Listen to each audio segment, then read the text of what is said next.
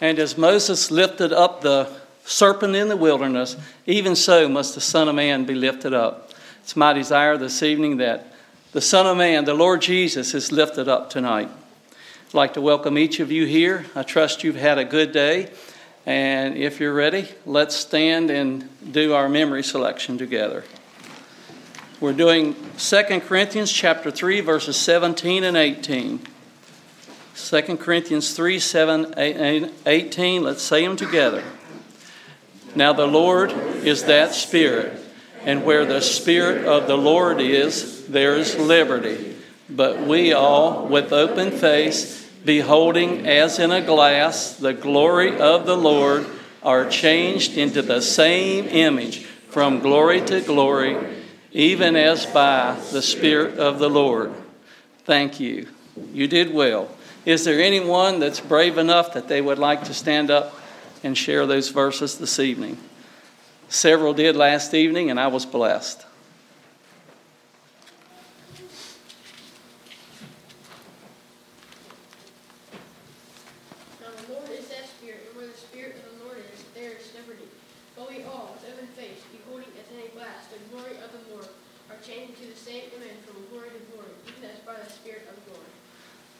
far as I know. That was wonderful. Very good.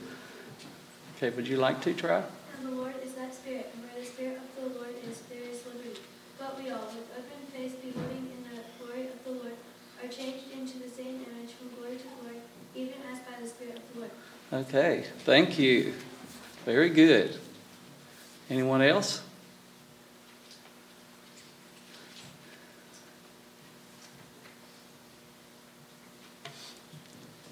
I'm just starting to scan the crowd. Elam and Ellen, welcome. I thought maybe you might surprise me. I didn't know. Good to have you here this evening. Brother Elam and I served together for quite a number of years together in the ministry. Uh, and Brother Elam, I did get your card. I will say uh, the ministry has been very supportive. I've heard from all of them uh, their support and prayers one way or another, and that's a blessing. Anyone else on the, uh, the memory selection for this evening? Now the Lord is that Spirit, and when the Spirit of the Lord is, but we all, with a different face, beholding as in a glass the glory of the Lord, are changed into the same image from glory to glory, even as by the Spirit, Very good. Thank you. I would just like to encourage us. Uh, it's good if we can quote Scripture and, and remember uh, Scripture, but the challenge is to live it out. And so I really believe it's God's great desire that you and I are changed into the same image as the Lord Jesus. Several years ago, um, I was doing a series of sermons through the book of James, and it came to the point where I realized that there were some people in our congregation that seemed to go, be going through some very, very deep waters. There were two middle aged men in the congregation who developed cancer. There was a couple that had a loss of a grandchild. There were some serious illnesses in the congregation. There were some surgeries that were going on. There was a couple that had a miscarriage. And there was another couple who had given a community man a home. They invited him into their home. He came in, they provided food, they provided lodging, and doing what they could. Um, this man had some emotional challenges, I'll say. And anyway, on a Sunday afternoon, the couple had laid down to take a nap and they heard a commotion, a noise. And this man that they were given the home went to a gun cabinet and had grabbed a pistol. And the man said, Don't do that. And he ran out on the porch and he committed suicide right in front of the man who had given the home. I'm saying some pretty deep waters the congregation was going through. So I felt to put a halt on the series to James, and this sermon was born out of that experience.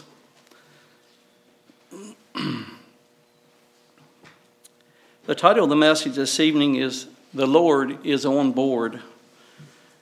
None of us in this auditorium this evening are exempt from the struggles of life. In the midst of the struggles, sometimes we often seem alone, and at times we may even identify with the Lord's struggle there on the cross where He said, My God, my God, why hast thou forsaken me? My dear people, I assure you that God is where He always was. God is still on the throne. For a text this evening, I would invite you to 2 Chronicles chapter 16, verse 9. I feel sure there's probably some people here that could quote that for us. You know the, the verse. 2 Chronicles chapter 16, verse 9, where the Bible says, For the eyes of the Lord run to and fro throughout the whole earth to show himself strong in the behalf of them whose heart is perfect toward him. And I'll stop there. I love that verse. Do you believe that verse? For the eyes of the Lord is scanning, looking over the whole earth, looking to be able to minister to the needs of those that love Him. Maybe this is a poor illustration, but I, I like to think and I'm sure God has a much better procedure than this. It reminds me of Google Earth. It looks like God is up there and He's looking down over the whole earth. And then, I'm sure He doesn't do this, but He helps me understand it. He pushes a button and maximizes, and then North America comes into view. Pushes a button, and Virginia comes into view.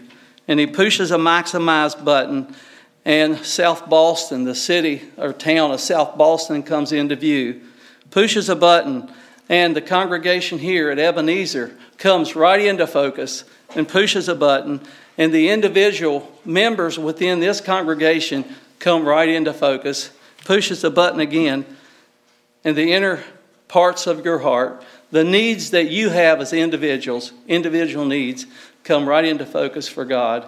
And God is looking for people it says here um, that he is looking, for the eyes of the Lord run to and fro, looking, looking throughout the whole earth to show himself strong. And I think that's beautiful. I thought about early in King Asa's reign. King Asa followed the Lord with all his heart. But you know the story of King Asa. I'm not going to spend a lot of time here, but there was an army that came against him that outnumbered his army two to one. And in 2 Chronicles chapter 14, verse 11, then Asa called to the Lord his God and said, Lord, there is none like you to help the powerless against the mighty. Help us, O Lord our God, for we rely on you. And in your name we have come against this vast army. O Lord, you are our God. Do not let man prevail against you. And you know, in that account, they won a tremendous victory because they put their faith in God. But sad to say, later on in King Asa's reign, rather than looking to God for deliverance, he sought to make an alliance with Ben Hadad, um, and he, the king of Aram. He took money from the temple of the Lord to try to secure this alliance. And God was not pleased, and he delivered King Asa to his enemies. And so at one it's sad. I mean, at one point he sought the Lord and God delivered miraculously, but later in life, and maybe you know accounts of people, people that have sought the Lord and but it just seems like later in life somehow they, they go south and and it's sad. You wonder what happened to their relationship with God. Some people maybe think a divided loyalty is possible. But Matthew chapter 6, verse 24 says it is not possible. No man can serve two masters. Either he will hate the one and love the other, or he will hold to the one and despise the other. Ye cannot serve God and mammon. Now, for the main part of the message, I would, invite, I would invite you to Mark chapter 4.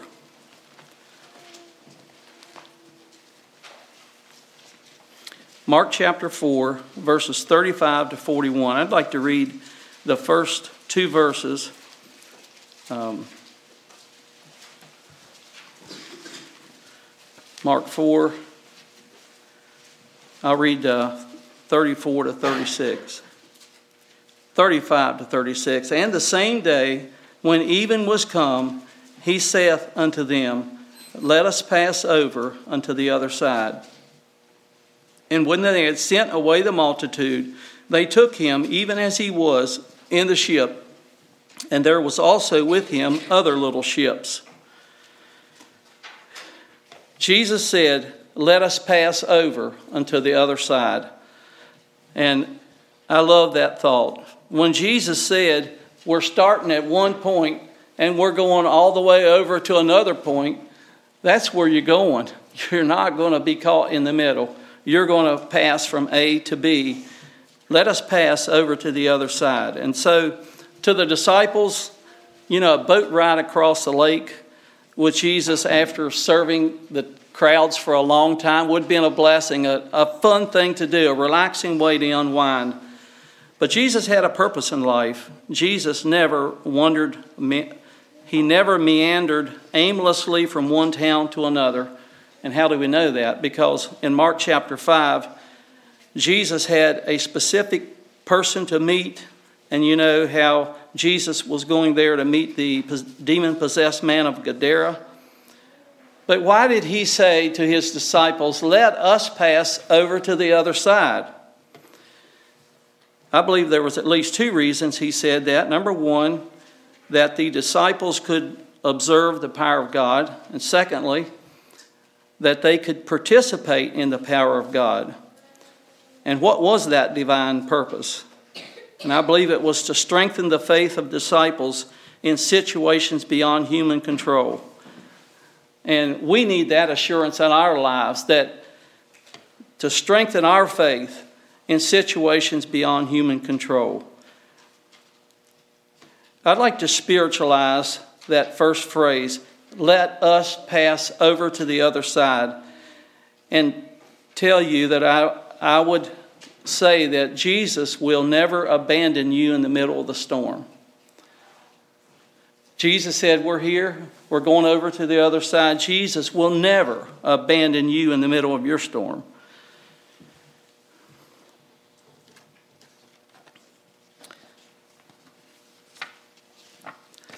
It says here that they took Jesus even as he was.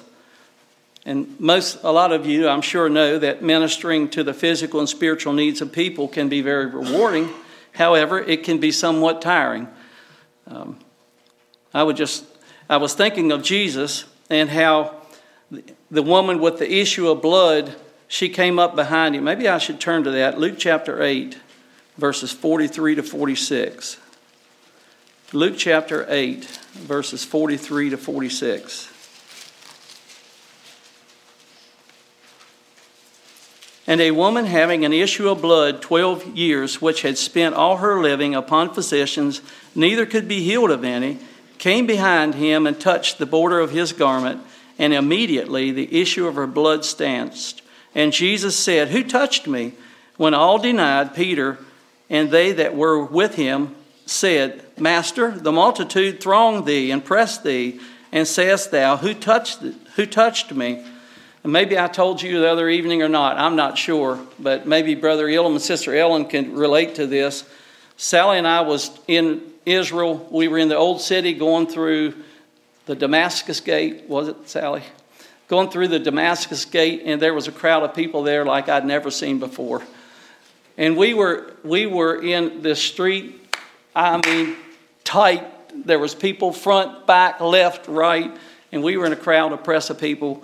And I couldn't help but think about this, this account where Jesus said, Somebody touched me, and the disciples, What do you mean? This crowd is crowding up against us. What do you mean somebody touched you? But Jesus said that someone had reached out in faith. And uh, I, I have never forgotten that. I'd, I've never been in such a crowd of people. It was almost humorous. we were like sardines in a can, moving one way to another. I've never been in such a crowd of people, but Jesus said, "Virtue, force, or strength. He had virtue had gone out from him." And I guess I'd like to say I'm glad for Sundays, but you know that's a day of worship and rest. But if I preach on Sunday, often Monday is a day for me to recuperate a little bit. I don't know how you find it, Nathan or David or whoever else is here. Um, it's kind of nice to, uh, to recuperate a little bit uh, the following day. Okay. I'd like to, I have a song here that could be handed out. Could I have two volunteers to come quickly and hand out a song sheet?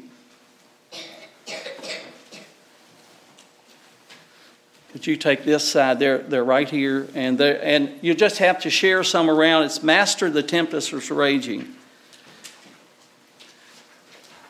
We're thinking about storms that come upon you and me, the different things that we face in life, and a lot of times they're unexpected.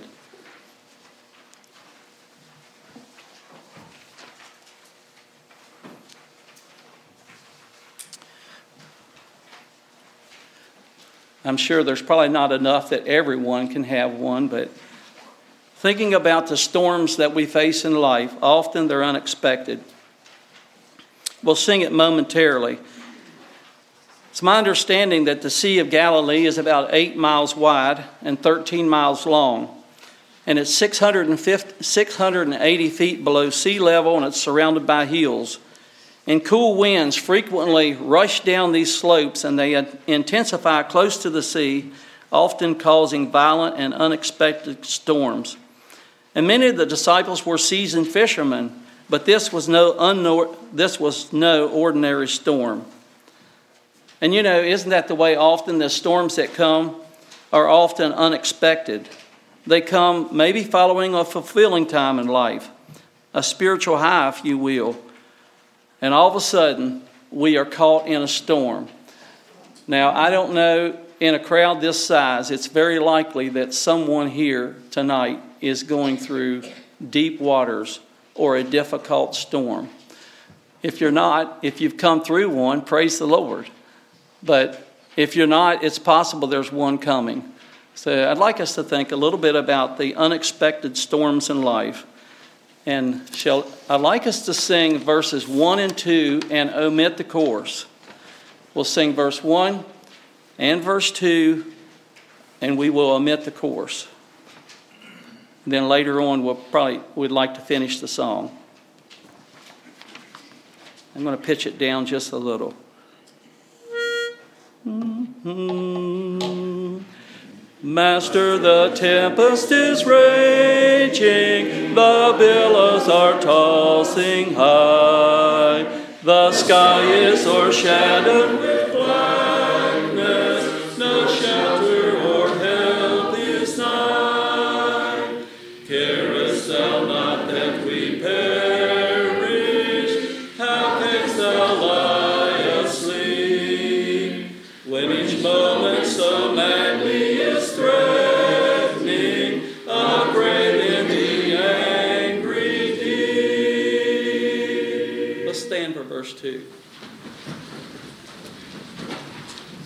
Master, with anguish of spirit,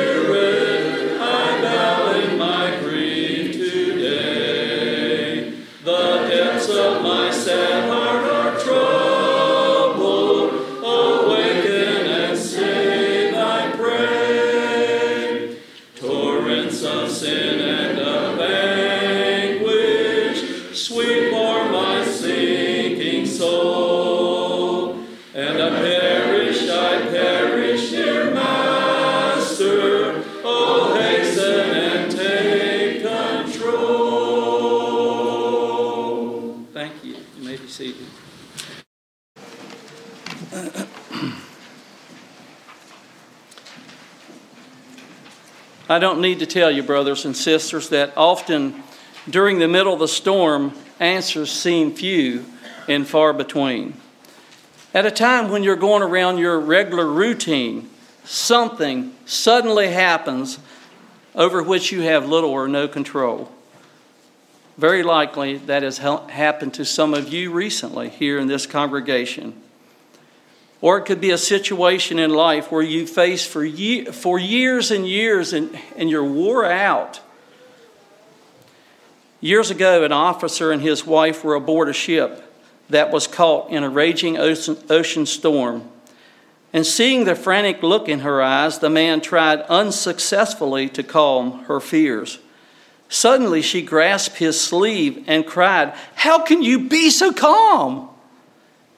He stepped back a few feet and drew his sword. Now we're getting to a little theology, it's a little different than what we're used to.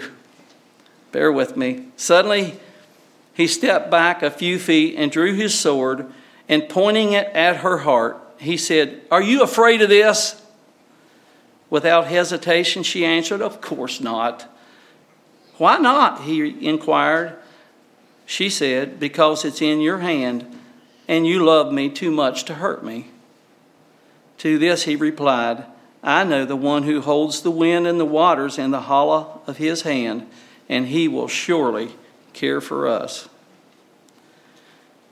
And I would like you all to just remember that whatever you face in life has been sifted through God's permission.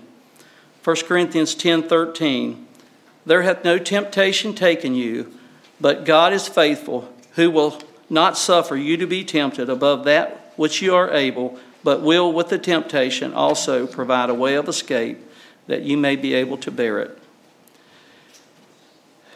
Okay, let's turn back to Mark uh, and read verse Mark 4:38.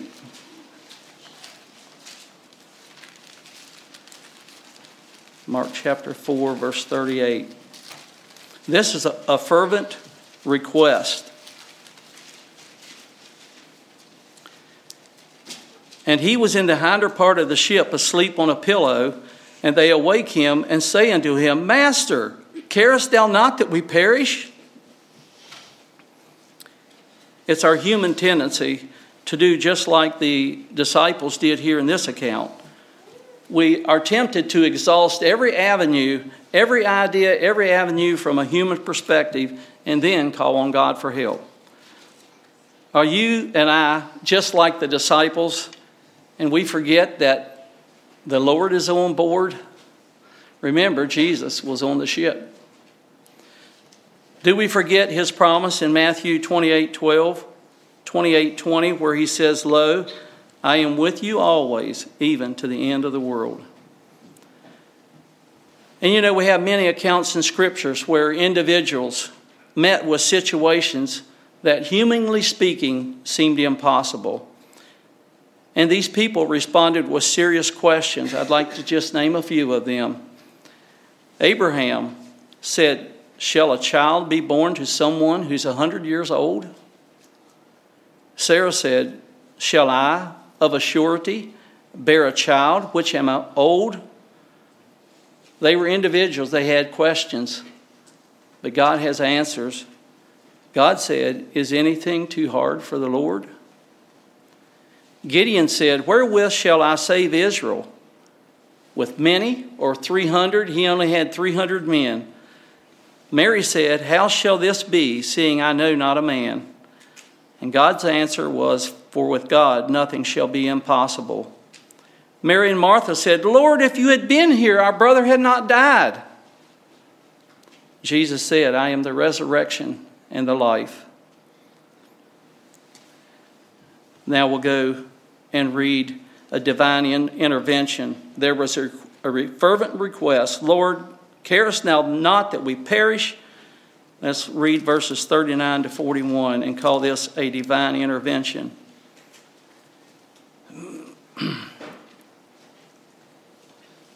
and he arose and rebuked the wind and said unto the sea, Peace, be still. And the wind ceased, and there was a great calm.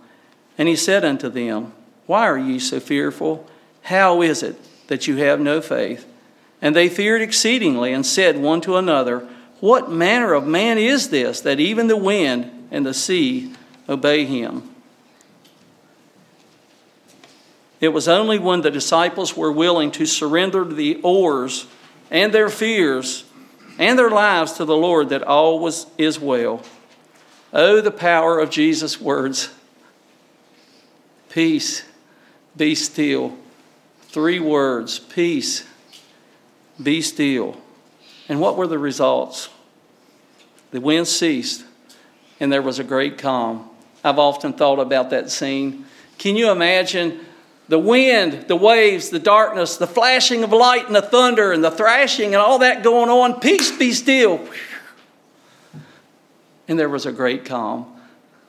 I think it was an eerie calm because Jesus said, Peace be still.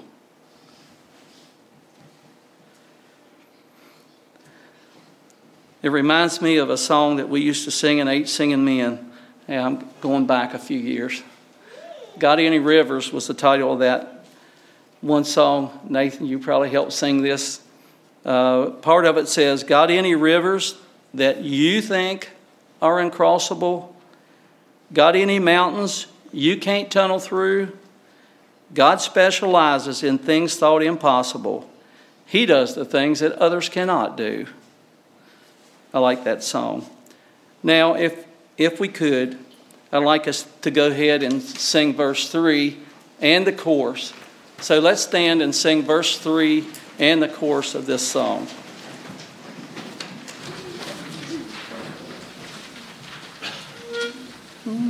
Mm-hmm. Master, the terror is over.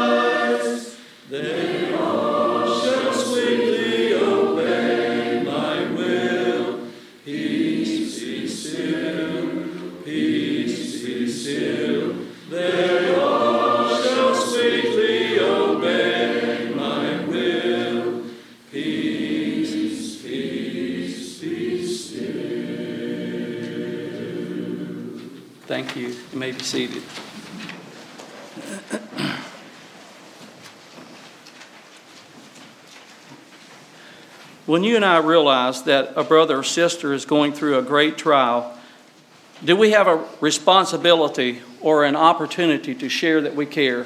Um, this, your devotional this evening, Dan, I'm amazed how often God orchestrates uh, songs, devotions, Sunday school, sermons, and they mesh together. Thank you, Dan.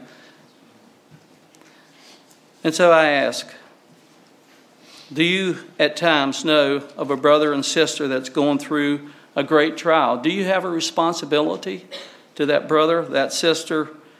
Do you have an opportunity to, to show that you care? Galatians 6, verse 2.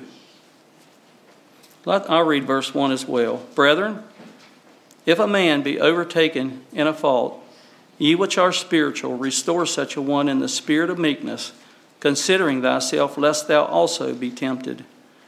Bear ye one another's burdens, and so fulfill the law of Christ. I don't think I had this in my notes. It won't cost you anything extra. But it's my understanding that um, in, in the late 1800s, there was a man named Samuel Plimsoll and Samuel Plimsoll, um, there was a lot of boats out on the oceans and there was, they were way overloading these boats and sending, sending them uh, to their various uh, places to unload. And they were way overloading, and they would get out into the open sea, and because they were way overloaded, a lot of these boats went down, lost a lot of produce, and a lot of lives were lost because of it. And Samuel Plimsoll was a man who somehow was able to calculate the ship and the load, and they put a line, a mark on the edge of the ship. And so if the ship was overloaded heavy and went below where you couldn't see the line, well, then the ship was overloaded. And I'd like to think of a spiritual parallel. Uh, you and I, maybe we don't know it, but we probably have a line on our Christian experience. And there may be times when we're going through deep waters, like we've been talking tonight, unexpected storm comes up and we start to sink, sink below, where maybe you can observe and see a brother and, or a sister that maybe looks down or discouraged or has been having a hard time. And you can go, you have an opportunity to minister to that, that brother or sister. Do you know someone? Bear you one another's burdens and so fulfill the law of Christ. I think that was 1876 that Samuel Plimsoll made those, uh, made those lines on those ships.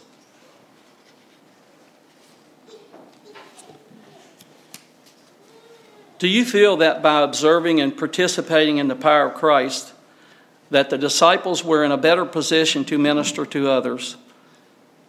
And I ask another question Is it possible that following your storm, Christ desires to commission you to minister to others going through the same difficulties? And I really believe that God has a desire for you, maybe not only to sympathize, but if you went through deep waters, discouragement, depression, you've experienced those and you sense a brother or a sister going through the same thing, that God has a desire that you would go and minister to them their need uh, during their difficult times. That's what we read here in Galatians chapter 6. But let's never forget through the trials and storms of life that the Lord is on board. The disciples, they were fighting the waves and they were bailing water and trying to get through it and forgot to look around. Jesus was on board. He was right there. Jesus is on board, isn't he? I'll never leave you nor forsake you. May God help us to readjust our focus from the winds and the waves to the one who is in control of the storm. And Jesus will never abandon you in the middle of the storm. Jesus said, Let's go across to the other side. And you have begun your Christian life. He desires to take you to the other side. As long as we keep our focus and our faith in Him, He will do it.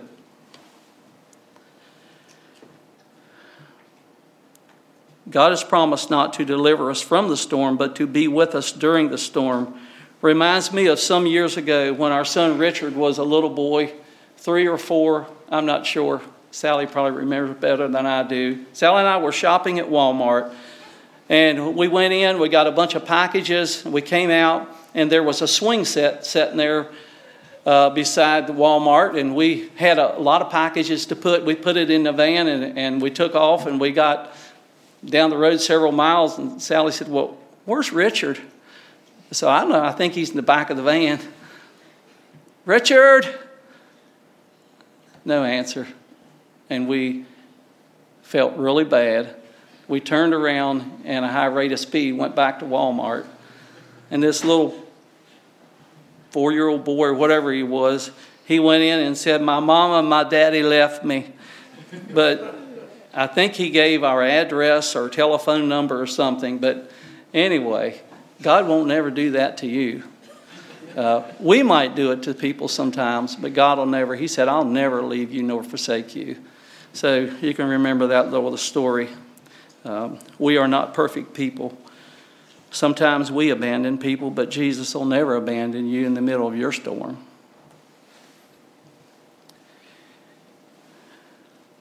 Is there anything that can, you can experience, either physical or spiritual, that can separate you from the love of God. I would turn to Romans 8. You know these verses well, I'm sure, but I'd like to remind us of them again. Romans 8, 35 to 39. Who shall separate us from the love of Christ? Shall tribulation or distress or persecution or famine or nakedness or peril or sword? As it is written, For thy sake we are killed all the day long, we are accounted as sheep for the slaughter. Nay, in all these things we are more than conquerors through him that loved us. For I am persuaded that neither death, nor life, nor angels, nor principalities, nor powers, nor things present, nor things to come, nor height, nor depth, nor any other creature shall be able to separate us from the love of God which is in Christ Jesus our Lord. From our text, once again, for the eyes of the Lord run to and fro through the whole earth to show himself strong in behalf of those whose heart is perfect toward, him. A.W. Tozer said this praying is not a substitute for obedience. And we know that trusting our Lord and following Him will never bring regret or disappointment because of failure on His part. And we will experience His grace and peace as we walk in intimate relationship with Christ. You know, some of the times that we experience some of these difficulties, maybe we don't understand the end product or what God is desiring or, try, or doing in our experience. I would like to read just a couple verses. I will close soon from the last book in the Old Testament in Malachi, chapter 3, verses 2 and 3. Malachi chapter 3, verses 2 and 3. I had a sermon in Berean meetings one time and preaching right before, right after Aiden Troyer. And I felt like one of the least of these my brethren, and I was, and that's fine. But he was preaching on God's refining fire that night, and he said, uh, Let me read the verses Malachi 3 2 and 3. But who may abide the day of his coming? And who shall stand when he appeareth? For he is like a refiner's fire, and like fuller's soap. And he shall sit as a refiner and purifier of silver. And he shall purify the sons of Levi, and purge them as gold and silver, that they may offer unto the Lord an offering in righteousness. There was a man, evidently, that went up to the man. A, this is how he told it maybe not verbatim, but a man went up to the refiner of silver and asked him, Why is it that the refiner must sit as he observes this process? And the refiner said, He must sit and observe the firing pro- process very carefully because if the fire gets too hot, it will damage the silver. And then the second question they asked the refiner How do you know when the refining process is finished? And he says, When I can see my image in the silver. And you know what? Isn't that kind of like the, uh, the verses we're thinking about being changed into the same image? And so, brothers and sisters, keep the faith you might be going through a difficult trial. I would just encourage those of you that have gone through difficult t- times, keep your eyes open for a brother or sister that's going through a difficult time. Don't be afraid to say, How's it going? and minister to their needs.